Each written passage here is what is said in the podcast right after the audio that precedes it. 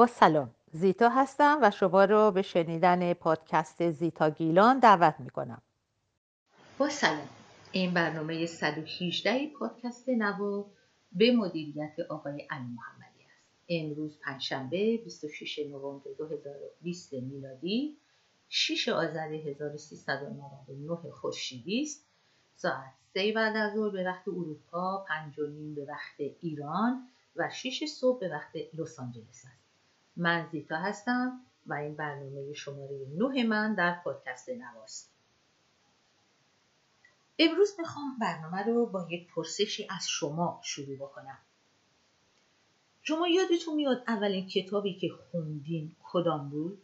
یا اولین کتابی که به یاد میارین که خوندین کدام بود؟ شما که زیر چهل سال دارین احتمال بیشتری داره که به یاد داشته باشین. ولی برای ما که چهل سالگی رو پشت سر گذاشتیم و اگه جایی ندیم پنجاه سالگی رو هم پشت سر گذاشتیم باید کمی دشوارتر باشه. مگر اینکه اون اولین کتابی که خوندین تاثیر زیادی روی شما گذاشته باشه و یا مثل من داستانی پشت اون اولین کتاب باشه؟ اگه دوست دارین داستان اولین کتاب من رو بشنوین با من باشین تا براتون تعریف کنم. برای این کار باید گریزی بزنم به اون دوران دور و دراز کودکی خودم. شاید هم کمی جلوتر. چند سالی جلوتر. وقتی که مادرم 18 یا 19 ساله بود و تازه به استخدام آموزش و پرورش در اومد. تو اون موقع می‌گفتم وزارت فرهنگ. و طبق قرارداد باید دو سال اول رو در یک روستایی کار می‌کرد. و به این ترتیب بود که پدر و مادرم به سیاهکل کوچ کردن. سیاهکل چند سالی بود که یک دبستان پسرانه داشت اما دبستان دخترانه ای اونجا نبود. و تازه تأسیس شده بود و نیاز به یک آموزگار زن داشتن که تنها کلاس آن دبستان رو اداره کنه. مادرم سالها اونجا تنها زنی بود که کاری بجز کشاورزی انجام می‌داد. یعنی تمام زنان سیاهکل به کار کشاورزی مشغول بودن. بعدها که اون یک کلاس تبدیل شد به یک دبستان کامل خب آموزگاران زن بیشتری هم استخدام شدن. مادرم هر سال تقاضای انتقال به رشت رو مینوشت. و هر سالم باهاش مخالفت می‌کردن. به ناچار همونجا خونه ای ساختند و مشغول زندگی شدن و با یک پشتکار مثال زدنی کارخانه بچه سازی خودشون رو در همون سیاهکل پایگذاری کردن و باید بگم که هفت نفر هم به جمعیت بشری اضافه کردن خب اون موقع و به خصوص در اون روستای کوچک مهد کودک که نبود بنابراین خانمی به مادر کمک می‌کرد و از بچه های کوچکتر در خانه نگهداری می‌کرد. و ما که کمی بزرگتر می‌شدیم ما رو همراه خودش مادر به مدرسه می‌برد من بچه سوم خانواده هستم و از اون موقعی که یادم میاد پنج سالگی یا یه چیزی تو همین موقع ها غیر از روزهای بارانی با مادرم به مدرسه می‌رفتم و در نیمکت آخر کلاس اول به عنوان مستمع آزاد می‌گفتن یعنی شنونده آزاد میشستن مثل مجسمه. و خب اجبارا به آموزگار گوش می‌کردن مادرم یکی از قوی ترین توانمندترین زنایی هستش که واقعا شناختم. بسیار سخت گوش و همه فن حریص بود. نازم اون دبستان بود اما هر کلاسی که آموزگارش به دلیلی غیبت داشت مادرم اونجا بود.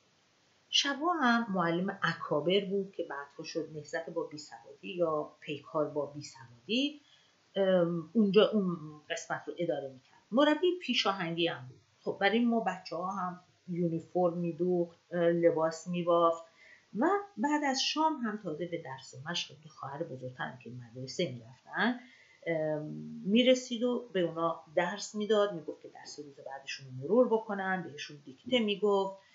جمع تفریق یاد می‌داد و غیره. من اونقدر که در خانه و در مدرسه شاهد دانش آموختن دیگران بودم پیش از اینکه رسما به مدرسه برم می‌تونستم به راحتی روزنامه بخونم. پدر مادرم آبونه روزنامه کیهان بودن که چون همیشه یا تقریبا همیشه یه رو دیرتر به سیاهکل می‌رسید به شوخی می‌گفتن دیروزنامه. و همین روزنامه کیهان بود که یکی از بزرگترین خاطراتم رو و یکی از بزرگترین کشفهای زندگیمو رقم زد. خیلی بچه بودم ولی بعضی از صحنه های اون ماجرا رو وقتی چشمم رو میبندم می‌تونم به خوبی ببینم. نمی‌دونم چند سالم بود. اما از پدر مادرم شنیدم که موقعی که داشتن گفتگو می‌کردن که درباره یک خبری و مژده‌ای که قرار بود روزنامه کیهان به خوانندگانش بده حرف می‌زدن و اینکه اون خبر یا اون مژده پنج حرف داشت. هر روز کیهان یک حرف از اون خبر رو رونمایی می‌کرد. ولی از آخر به اول. یعنی یک روز تو یک شماره روزنامه کیهان حرف ز رونمایی شد چاپ شده بود. روز بعد حرف و و روز سوم حرف ر. خب تا اینجا داریم روز. اینجا خب پدر مادرم و اونایی که میشنیدم گمان زنی می‌کردن. و به خوبی یادمه که کلمه امروز آن روز هر روز رو تکرار می‌کردن. خلاصه بعدش بعد از اون حرف نون و روز آخرم حرف ز رونمایی شد و خب تشکیل کلمه زن روز رو داد که این همون خبری بود همون مجدهی بود که کیهان قولش رو به خوانندگانش داده بود. و این بود که مجله به نام مجله زن روز منتشر می‌کنه و اینجا بود که مجله زن روز به زندگی من وارد شد. طبیعیه که ما اجازه نداشتیم بهش دست بزنیم.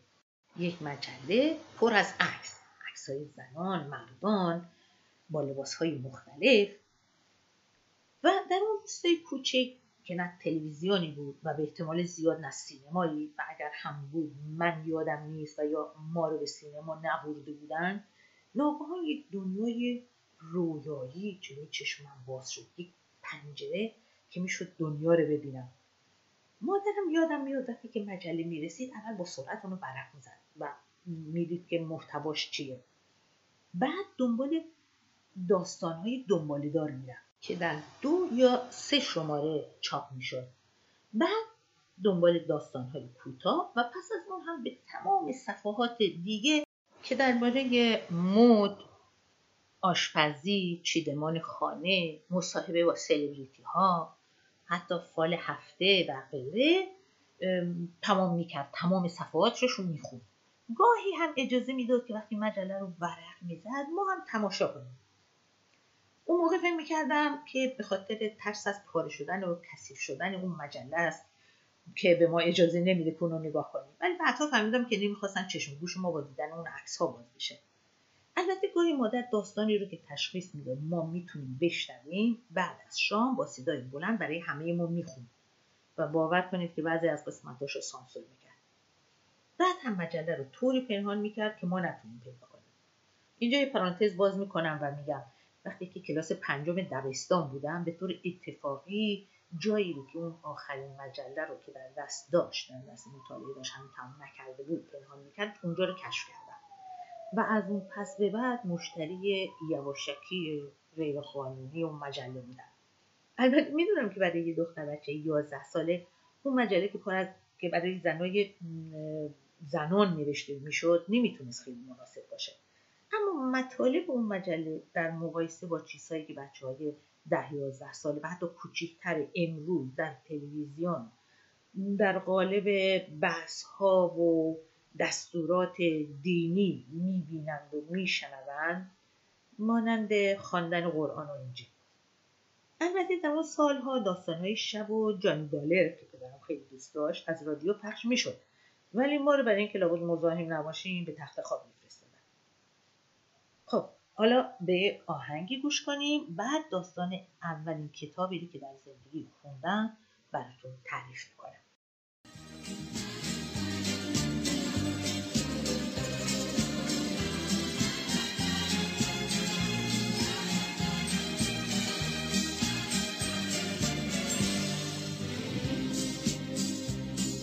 Confieso que a veces soy cuerdo y a veces loco.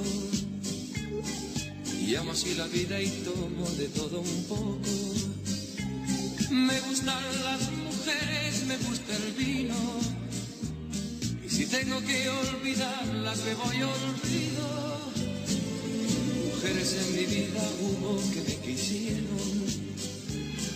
Pero he de confesar que otras también me hirieron pero de cada momento que yo he vivido, que sin perjudicar el mejor partido.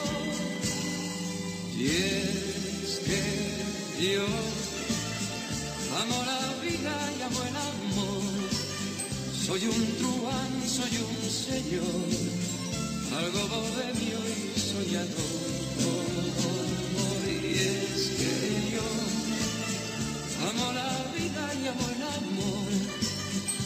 Un truán, soy un señor y casi fiel en el amor. Confieso que a veces soy cuerdo y a veces loco. Y amo así la vida y tomo de todo un poco. Me gustan las mujeres, me gusta el vino. Y si tengo que olvidarlas, me voy a.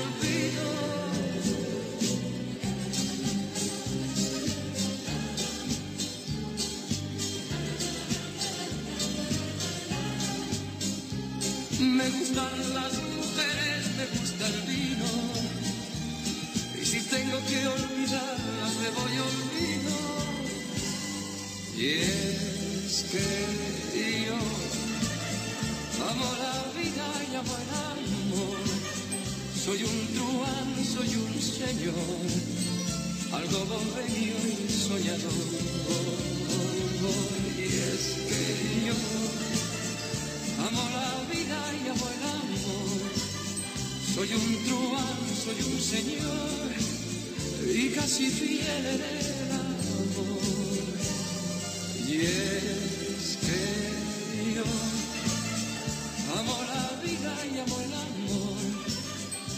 un truhán, soy un señor, algo bohemio y soñador.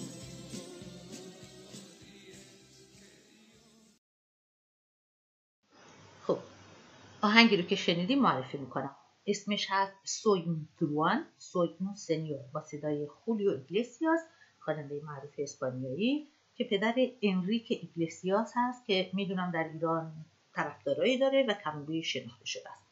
اجازه بدید ترانهش رو برگردان کنم. بسیار جالب.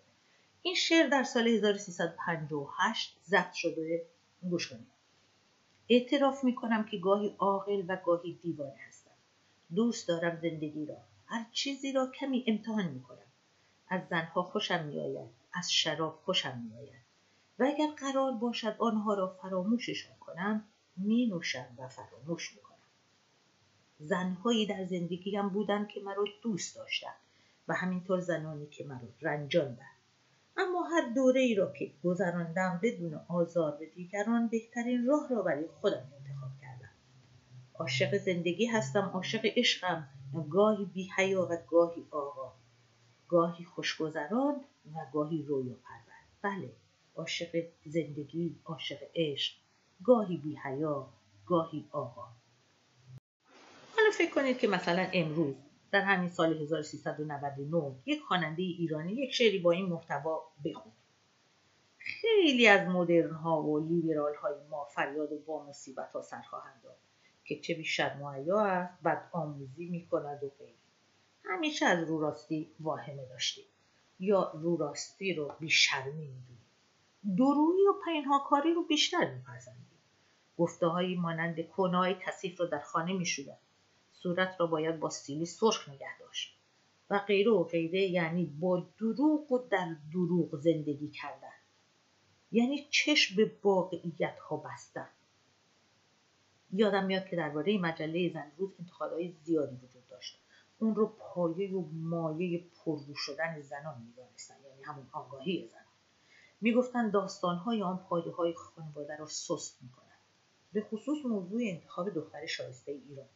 که اون نهایت بی ارزشی و بی حیایی و برابر با فروپاشی تمام ارزش های اجتماعی می‌دانستن بله حتی شاعران ما هم دختر رو آفتاب محتاب ندیده می‌خواستن. سرخی صورتشان را از شرم می‌دیدن.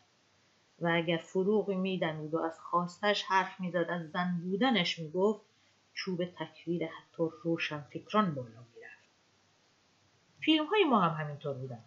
قهرمان داستان در کافه ها در گفتگو و در تنگ با زنان می نشست و حرف می‌زد با زنان رقصنده.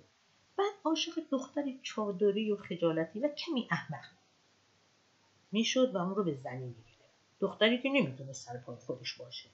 ولگردان محل به دنبال اقبال میبودن چون پدرش مرده بود و مردی بالای سرش نبود که از او حفاظت بکنه. البته می‌دونیم که این طرز فکر و نگاه مخصوص فیلم ها و اون زمان ها نبود. در دنیای واقعی هم همینطوره. در این مورد خودم یک تجربه دارم که براتون تعریف می‌کنم. چندین سال پیش به طور اتفاقی در جنگ ایرانی بودم. چند خانواده که سالها هم بود که در اسپانیا زندگی می‌کردن و به اصطلاح اروپایی شده بودن. طبق معمول دور همی ها مردان در گوشه از سالن بودن و زنان در گوشه دیگه متوجه شدیم که مجله بین آقایون دست به دست میشه که گویا زیبایی های پنهان یک رقصنده ایرانی پشت جلد اون چاپ شده بود. و همه ناراحت بودن و سر تکان می‌دادن و می‌گفتن یک زن ایرانی با این وضعیت روی جلد مجله. و اون یکی می‌گفت البته در عکسهای داخل مجله معلومه که لباس تنشه ولی روی جلد به نظر میاد که کاملا برهنه دیگری می‌گفت از وقتی که این عکس رو دیدم اصلا اعصابم خرابه. با هر جمله که می‌گفتن آدرنالین من بالاتر میرن اونهایی که من می‌شناسم می‌دونن که به سکوت نیستم. ولی بار اول بود که رو می‌دیدم و ساکت موندم اتفاقا هم موقع زنگ خانه اونا به صدا در اومد و من بدونی که به عواقبش فکر کنم گفتم اوه آه بریم پنهان بشید همسایه اومدن که بگن شما ایرانی ها بی غیرت هستید. چون عکس یک زن نیمه لخت ایرانی روی جلد مجله چاپ شده. خب همه بسیار خندیدن. ولی من بیچاره بارها و بارها مورد شماست همسر قرار گرفتم که با طرفداری از اون زن خودم رو در حد اون زن قرار دادم منم همیشه می‌گفتم نه بابا اون خیلی خوشگلتر از منه. بله در دنیای واقعی هم مانند فیلم ایرانی همه مردان مسئول آبرو و نجابت دختران محله هستند و شاید هم باشند از حال روز حالای ایران در این مورد زیاد آگاه نیستم. ولی در این موقع به گوش خودم شنیدم و بیش از یک که مردان می‌گفتن آدم که تو محله خودش دختر بازی نمی‌کنه. یعنی باید بره به محله دیگه و دختر بازی بکنه. یعنی در تفسیر همین جمله میشه ساعت ها حرف زد. ولی شاید جمله چون به خلوت می‌رویم آن کار دیگر می‌کنیم گویای همه چیز باشه. میگم برای درمان هر دردی و هر مشکلی اول باید اون بدی و مشکل رو بپذیریم تا به دنبال راه حل درمانش بریم. هیچ دلیلی نداره که به نقص باشید مردمان همه دنیا خوبی ها و بدی هایی داریم. توبه کردن اونها دلیل بر نیست. خب انگار خیلی حاشیه رفتم و وقت برای تعریف ماجرای اولین کتابی که خوندم نمونده. بنابراین مانند داستانهای دنبالدار مجله زن روز بقیه رو در شماره بعدی پادکست خودم تعریف می‌کنم. حالا شما رو به یک آهنگ آشنای انگلیسی مهمان می‌کنم. یکی از خواننده های محبوب من و شاید هم شما بیلی جوئل و آهنگ پیانو من. تا پنجشنبه بعدی شما رو به خدا میسپارم. خدا نگهدار.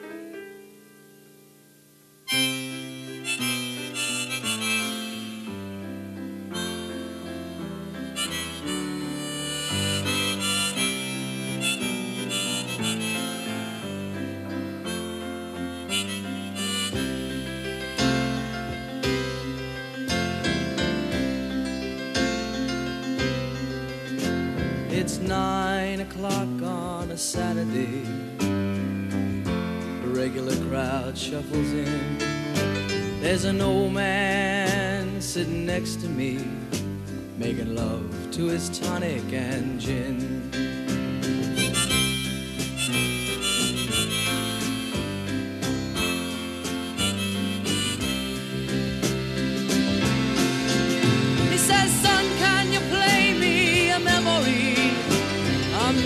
Really sure how it goes, but it's sad and it's sweet, and I knew it complete when I wore a younger man's clothes. La la la li, la. La la li, li, la, da, da. Sing us a song, you're the piano man. Sing us a song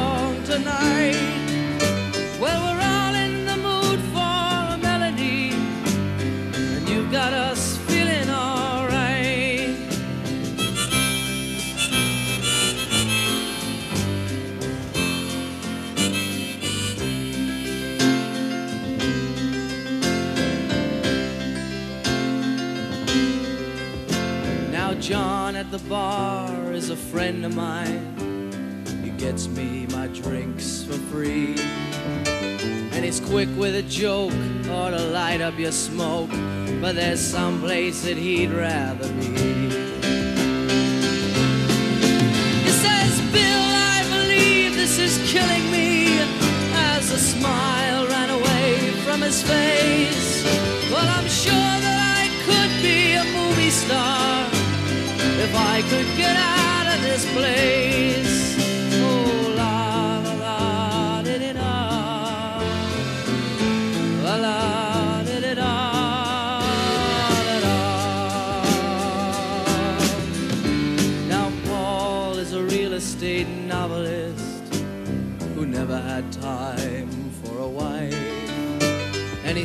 Talking with David, who's still in the Navy and probably will be for life.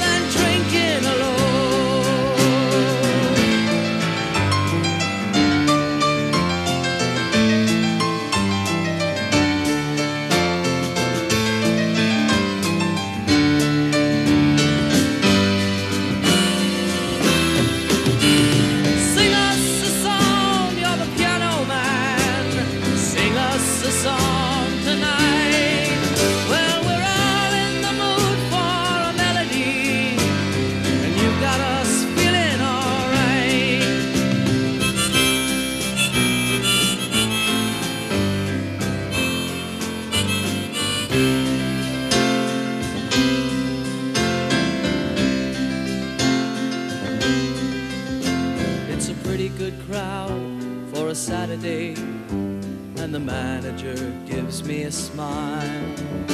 Cause he knows that it's me they've been coming to see to forget about life for a while. And the piano it sounds like a carnival, and the microphone smells like a beer.